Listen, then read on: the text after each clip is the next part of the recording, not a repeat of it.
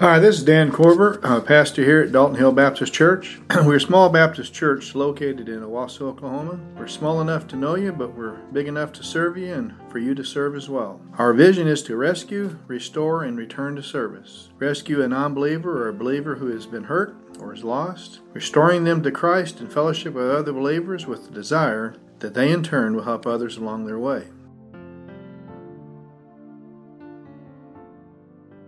Today we uh, are going through, we'll have the Lord's Supper, so we'll, uh, won't spend quite as much time, we won't do the review, but if you remember, we started the signs of life. We had a Christ likeness we went through, and then signs of life. How do you uh, show that you are a believer? And so today, be a little bit different, but I turn on the TV. I don't watch much TV anymore. Uh, turn it on, and it happened to have the NFL draft, you know, and it goes on and on, and turned on yesterday, and it was on round five, and then later round seven, and kind of goes on and on. The uh, first two that were selected in the draft, one's up, it's Bryce Young out of Alabama, quarterback, and then CJ uh, Stroud, the quarterback from Ohio State, was second. And it goes on through and you know goes to the different ones, and it's the kind of money that these young men will end up making. In fact, you might have seen. Uh, who just recently signed, the three quarterbacks that just recently signed the last month. Uh, Lamar Jackson signed for 52 million a year. You know, you then go well. You know, you go to Jalen Hurts just signed for 51 million a year, and then you have uh, Rodgers just signed with just over 50 million a year. Well, if they played every game possible, they'd only, you know, That'd only be five hundred thousand dollars a game. Just thinking about it, and obviously that's why they do it. But once you think about it, do you realize you've been uh, drafted too? Do you realize you've been drafted? You, we think of the amount of money that these individuals, that's the title if you like, selected in the draft. When you think about it, they're going to pay these men an astronomical figure, and they don't know if they're going to succeed or not. Do you realize you've been selected in the draft too? What did it cost Christ? 1 Corinthians chapter 6 and verse 20, you have been bought with what? None of the owners are paying the kind of money that God paid for you you stop and think about it, you and I have been selected in a draft. Now, what are we doing with it? That's a big story. It's not where you were selected, it's the fact you have been selected. And so when I think about it, the package, if you think about it, uh, most of these you know, but in Psalms 139, you remember in verse 13 to 16, it says that you and I, our entire makeup, you are formed in your womb by God. Your days, everything about you. How many of us spend most of our life wishing we were something different about us? We wished our hands were bigger. I played quarterback when I was a little kid, it was fine. Because you have a junior football. Yep. Well, what happens when you get bigger? And they give you a bigger football. My hands are too small, I can't do it. When I played basketball, I could dunk a volleyball, but I couldn't dunk a basketball because I couldn't hold it. But how much have other things? Amy Carmichael always wanted to have blue eyes, but God gave her brown. You'll find out later that was the very best thing God could have possibly done for her. When you realize what she actually did for the Lord. So think about it we have price, a package, but look over in Exodus 31. How many of us have all kinds of personal inadequacies that we like? We'll be in Exodus 4 just for a brief moment and we'll go on. If you remember, the uh, God selected Moses, did he not?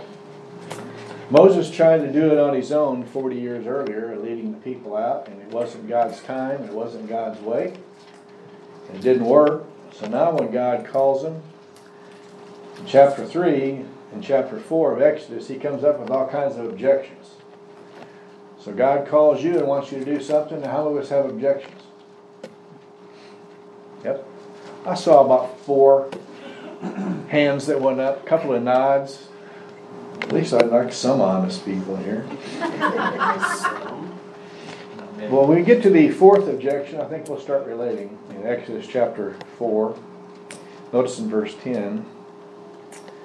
And Moses said, Lord, please, I have not been, never been eloquent, neither recent, nor in times past, nor since thou hast spoken to thy servant, for I am slow of speech and slow of tongue. Now, said he was mighty in word and deed. The word here for me, quick retort. When you're in front of somebody, they ask you or say something, you don't have the quick answer right back. Thinking about it, you might be able to. Okay, how many of us have had when God's laying on your heart, oh, I, want you to give your testimony? What's your answer? I want you to teach Sunday school. I want you to work with little kids.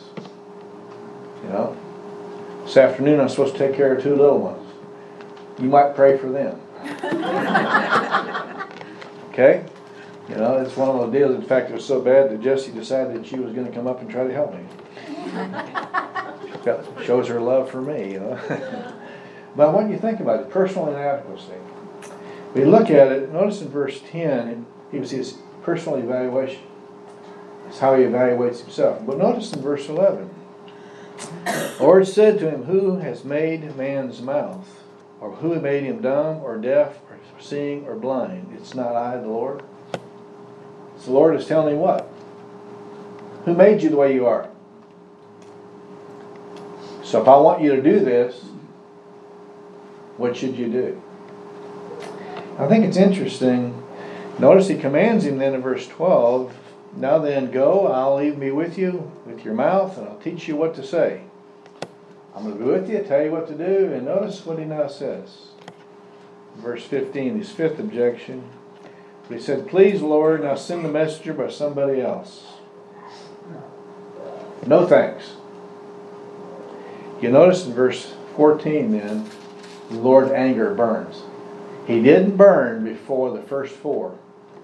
But when Moses said, I understand what you're wanting me to do, I understand you made me, everything else, and you'll be with me and you'll tell me what to do, and I just told you what?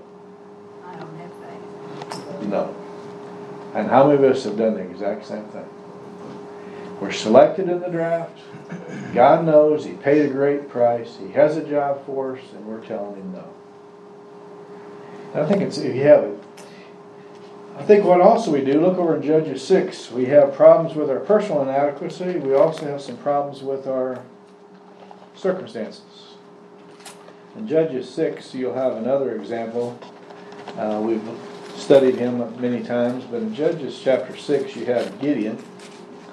And how many of us do the same type of objections that he has when God tells him, Oh, mighty man of valor? I mean, I'm sure you feel like you're really a mighty man of valor when you're hiding in a wine press. That looks like a really brave guy.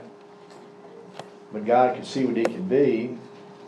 Notice what he says in verse 13 of chapter 6. Then Gideon said to him, O Lord, if the Lord is with us, why then has all this happened to us? And where are all his miracles which our fathers told us about, saying, Do not, did not the Lord bring us up out of Egypt? But now the Lord has abandoned us and has given us into the hand of the Midianites. What's his problem? Moses was personal inadequacy, and he is basically he's looking at the circumstances. We do the same. And notice that God tells him, though, that to go and he'll be with him in 14. And notice his objection in 15. O Lord, how shall I deliver Israel? Behold, my family is the least in Manasseh, and I am the youngest in my father's house. You know, Manasseh is not much of a tribe, Lord, and uh, my family is the least in Manasseh, and uh, I'm the least in the family. If you're going to pick somebody, you ought to pick one of my others, somebody else, anybody, but not me. I think it's interesting. That's probably the very best place to be. The very best place to be when you realize that you can't do it in the circumstances. Because if, look over, if you would, for a moment to John 15. When we get to a place when we realize that I can't do it, then we're going to start being where God wants us to be.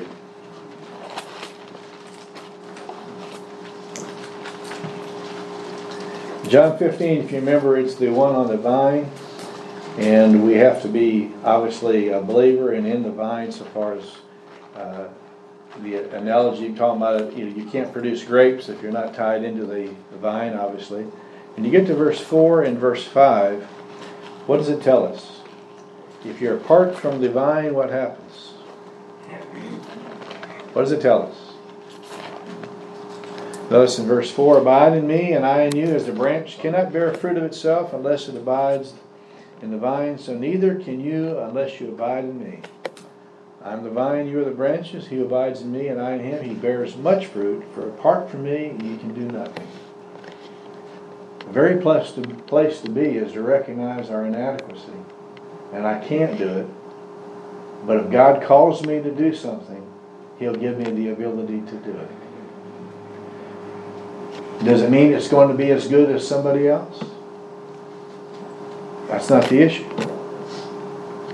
Can I do, deliver a message as well as Swindoll or Stanley or anybody else you want to put up? No. But that's not what I was asked to do. And so the same thing can be for you and I. You and I are selected in the draft. We come up with all kinds of reasons why we can't do stuff. Personal inadequacy, personal circumstances, whatever it might be. But God has us to be, He placed us there. I want you to think too, uh, what is it that you have that you could give somebody else? Anybody ever wonder, what do I have that I can give? You know, I don't have anything to give anybody.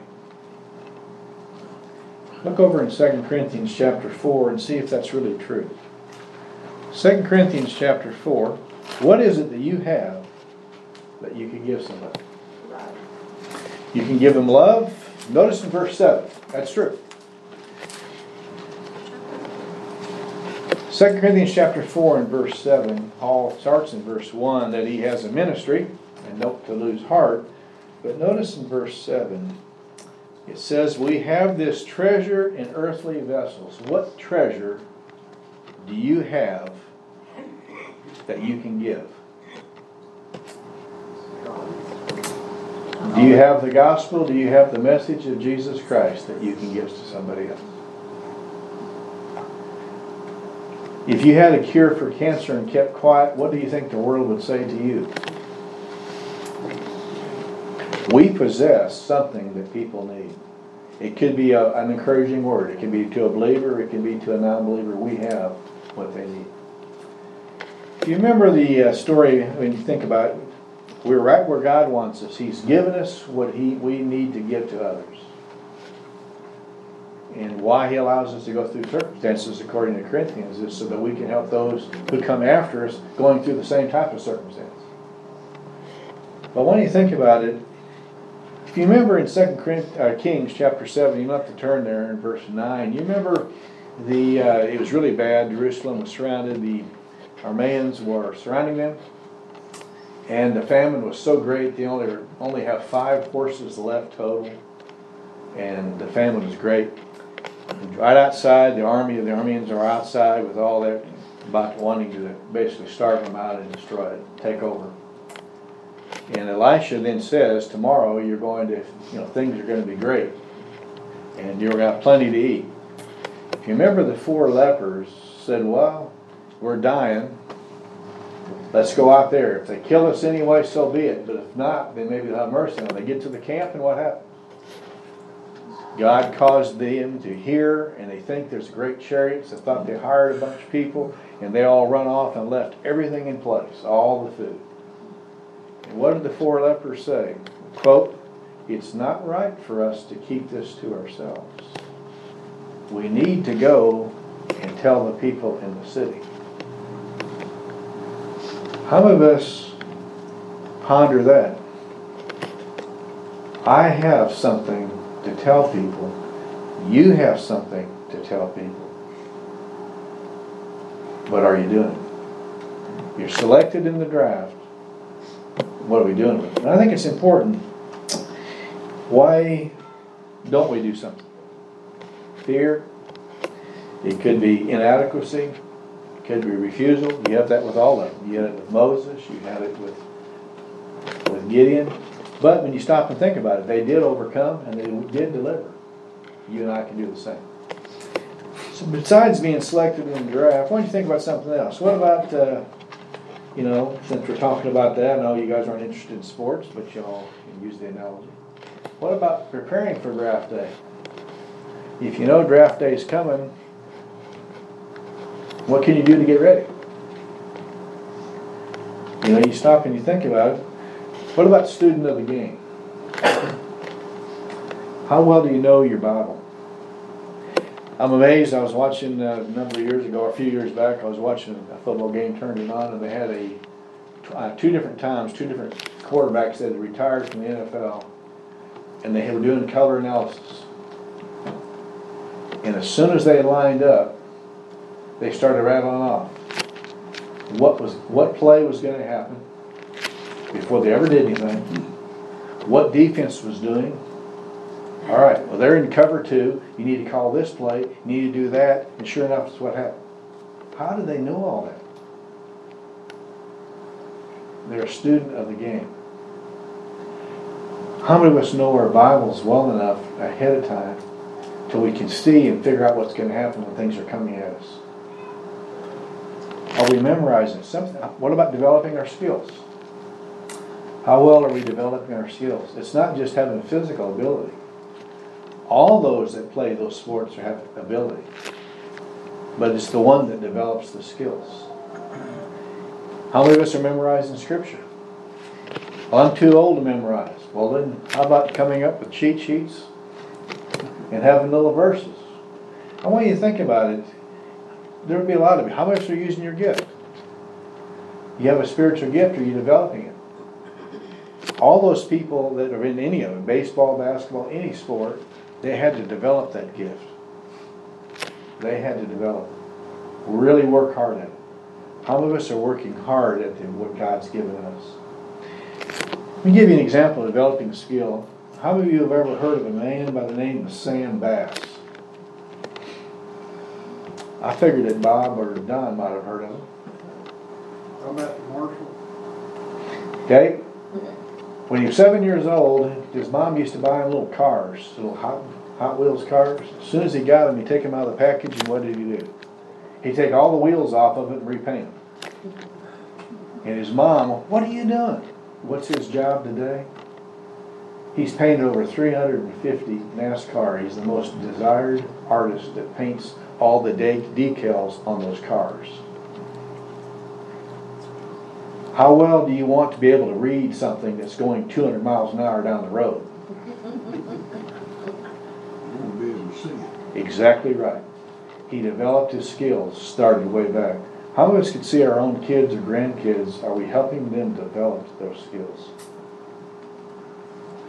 Or do we get mad at them rather than helping them develop? No, and how about uh, developing a team concept? The Oklahoma City Thunder, I'm convinced, would have won a national title had they, if they could have got along and stayed together. You look at how many all-stars they have that are playing for other teams and what all they've done. It's because they all wanted to be number one and they wouldn't agree to work together. So, a team concept. Isn't that what we're told to, in, you know, Christ says he came to serve, give his life a ransom for many, and then Philippians 2, in verse 4, it says, Have this attitude in you, which was also in what? Christ Jesus. How many have great athletes, but they never make a team because it's all about them? So if you're going to a team, what happens if they want to use you in a different way and you don't, isn't the way you wanted to be used? They want to put you somewhere else. How have you ever heard of a man by the name of Andre Iguodala? Ever heard of it? NBA, he's retired now. He was a all-star, one of the best people on his team. Getting older in his career, but one of the best defenders in the NBA. He goes to the Golden State Warriors to come off the bench and help them win their first title because he could guard somebody on the other team in the championship, and they won. How many of us are willing to take a back seat? Because all you hear about is Seth Curry and Clay and Klay Thompson. It takes the other ones. Developing a team concept. If that's the case, preparing for draft day, how of us, some of you talked about wanting to take this mission trip coming up in the fall. Have you got your passport yet? Have you started getting your passport? If you haven't, what's the chances of you going? Are we preparing? Do you think you might get asked to share your testimony on the spur of the moment when you're down there? Do you think that you may come in a situation that you might have to, uh, maybe somebody's gonna ask you a question about salvation? We hope so. Are you getting ready to share your faith? Are we preparing for it? And I think it's so important for all of it. Are we preparing for that? Last one, what about, uh, okay, so you've been selected, draft day comes, you've been selected. What about training camp? How many of them that get drafted make it to training camp? You know, not many make it. They're the best in college, but there's a whole lot of difference when you get to the pros. Same thing from going from high school to college. Preparation for training camp. Do you think about this? Okay, are you designed by God? Okay, you're designed by God, but how many of us are trying to be somebody we're not? How many of you would like to buy a vehicle that has no doors, no windows, no air conditioning, no heating, not standard, no lights? How many of you want to go buy it? It's 15 to 20 million. How many of you want it? That's a NASCAR.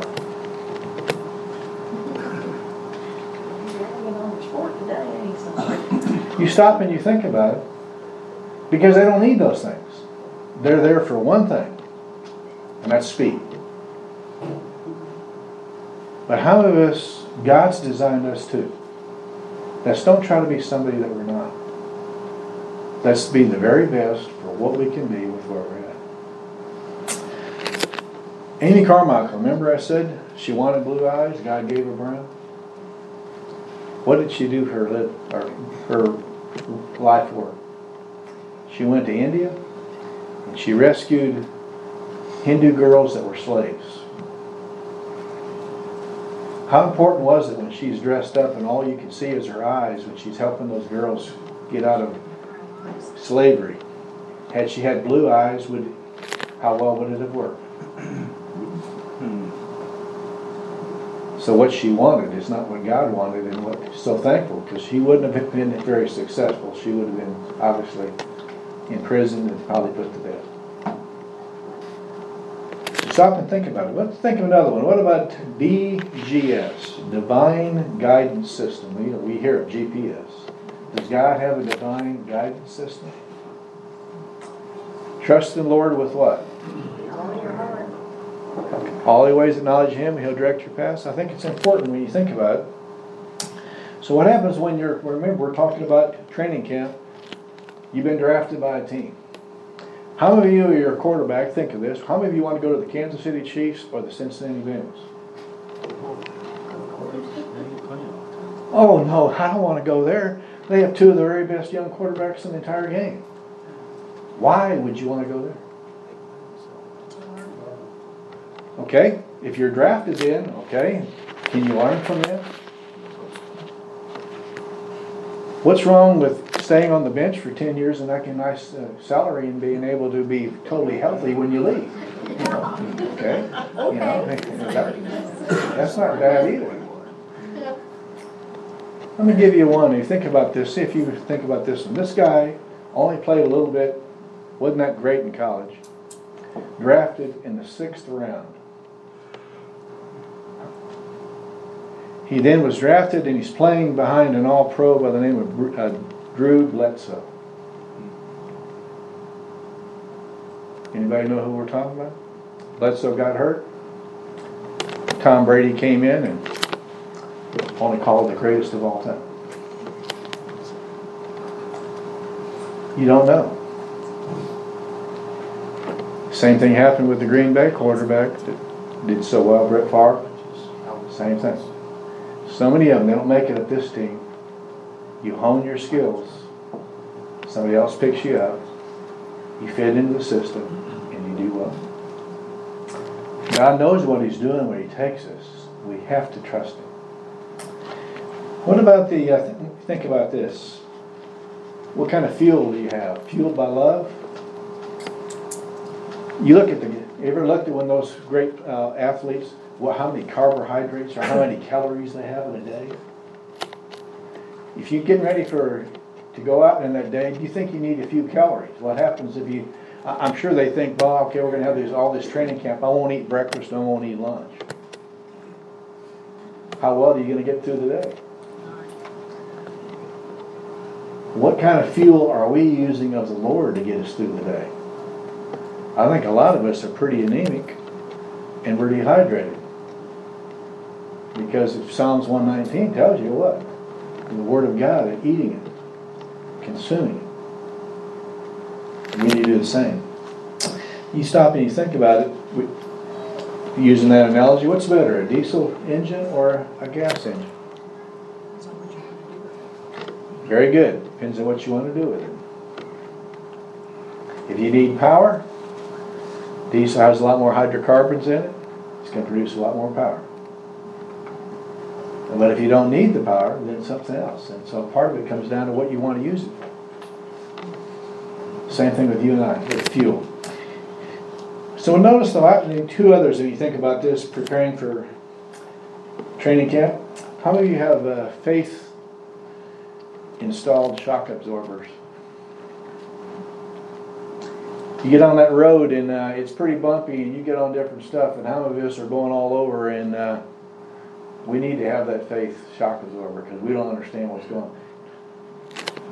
Living up where I do, there's some roads on the Creek Turnpike. Have you ever been across the bridge over there? That's the most insane bridge that's ever been created. And if you're pulling a trailer, it is great. It's brutal. And you have people in front of you, I have it on occasion, it seems like they don't have a shock left on the car. And they are all over the place. If we don't have a shock absorber in our life, what happens? We can't keep control. I have to trust the Lord, or I, I'm all over the place. And I think it's important when you stop and think about it. The last one, what about tires? How important are tires in alignment? I don't, uh, no offense, Don Bob, I don't usually watch NASCAR because it, it just takes a long time for me to, if I turn it on, I like to watch the last five laps, you know, that, you know. The other 500, 450 miles, 480 miles or whatever, it's just run. So I turned it on, wasn't even planning on looking at it a couple weeks ago, saw it twice. And two laps to go and they had a yellow flag and then whatever all these new rules. Well, they, just before they came in, two of the leaders stopped for two tires to get back out in the lead.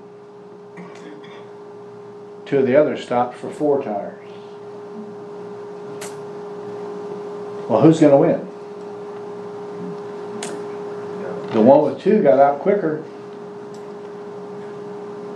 But there's another caution. Now that there's a caution, everybody's brought back together. And now there's a final quick race. Who won? Four tires. And so I think it's important for you and I too, when you think about it. And the one was having trouble because his alignment, he couldn't keep it under control. His alignment was messed up. Same thing with me and you and I. On our Trailblazer just recently, we had to have front end alignment before we bought the other car. We had to have a new front end put under it. Rebuilt, had it done, now I need alignment. So I asked the people who did it, and they said, well, we don't do alignment, but you can take it, so I'll take it to a place. Well, we haven't done a Trailblazer before, well, we can do it, okay. I get it back, and it was worse than when I started. And the guy said, well, he had to leave, so bring it back in a couple days, he'll work on it. Second time I bring it back, and you pay him, bring it back.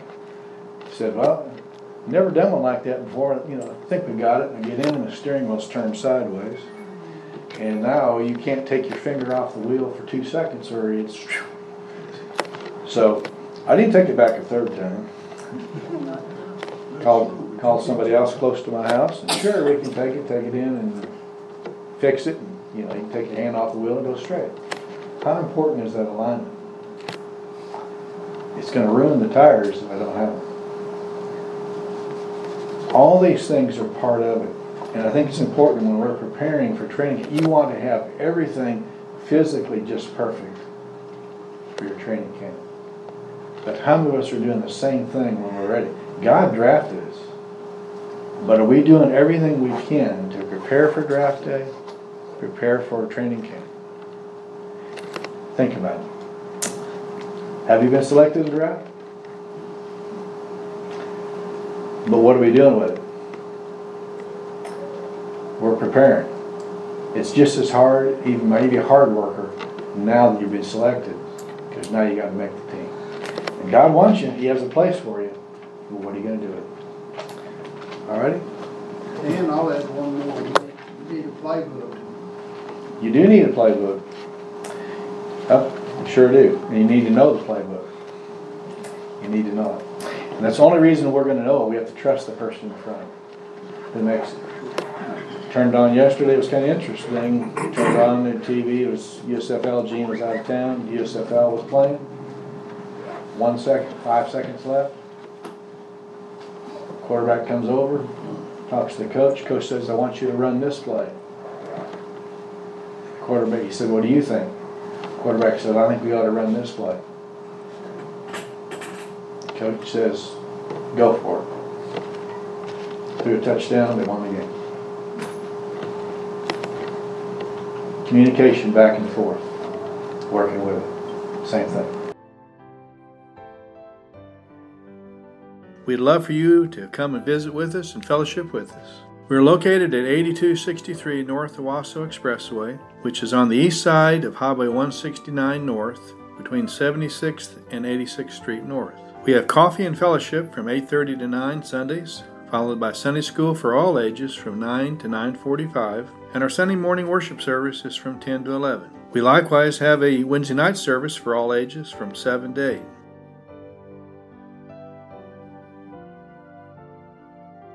Now may the Lord of peace himself give you peace at all times, and in every way the Lord be with you all the time.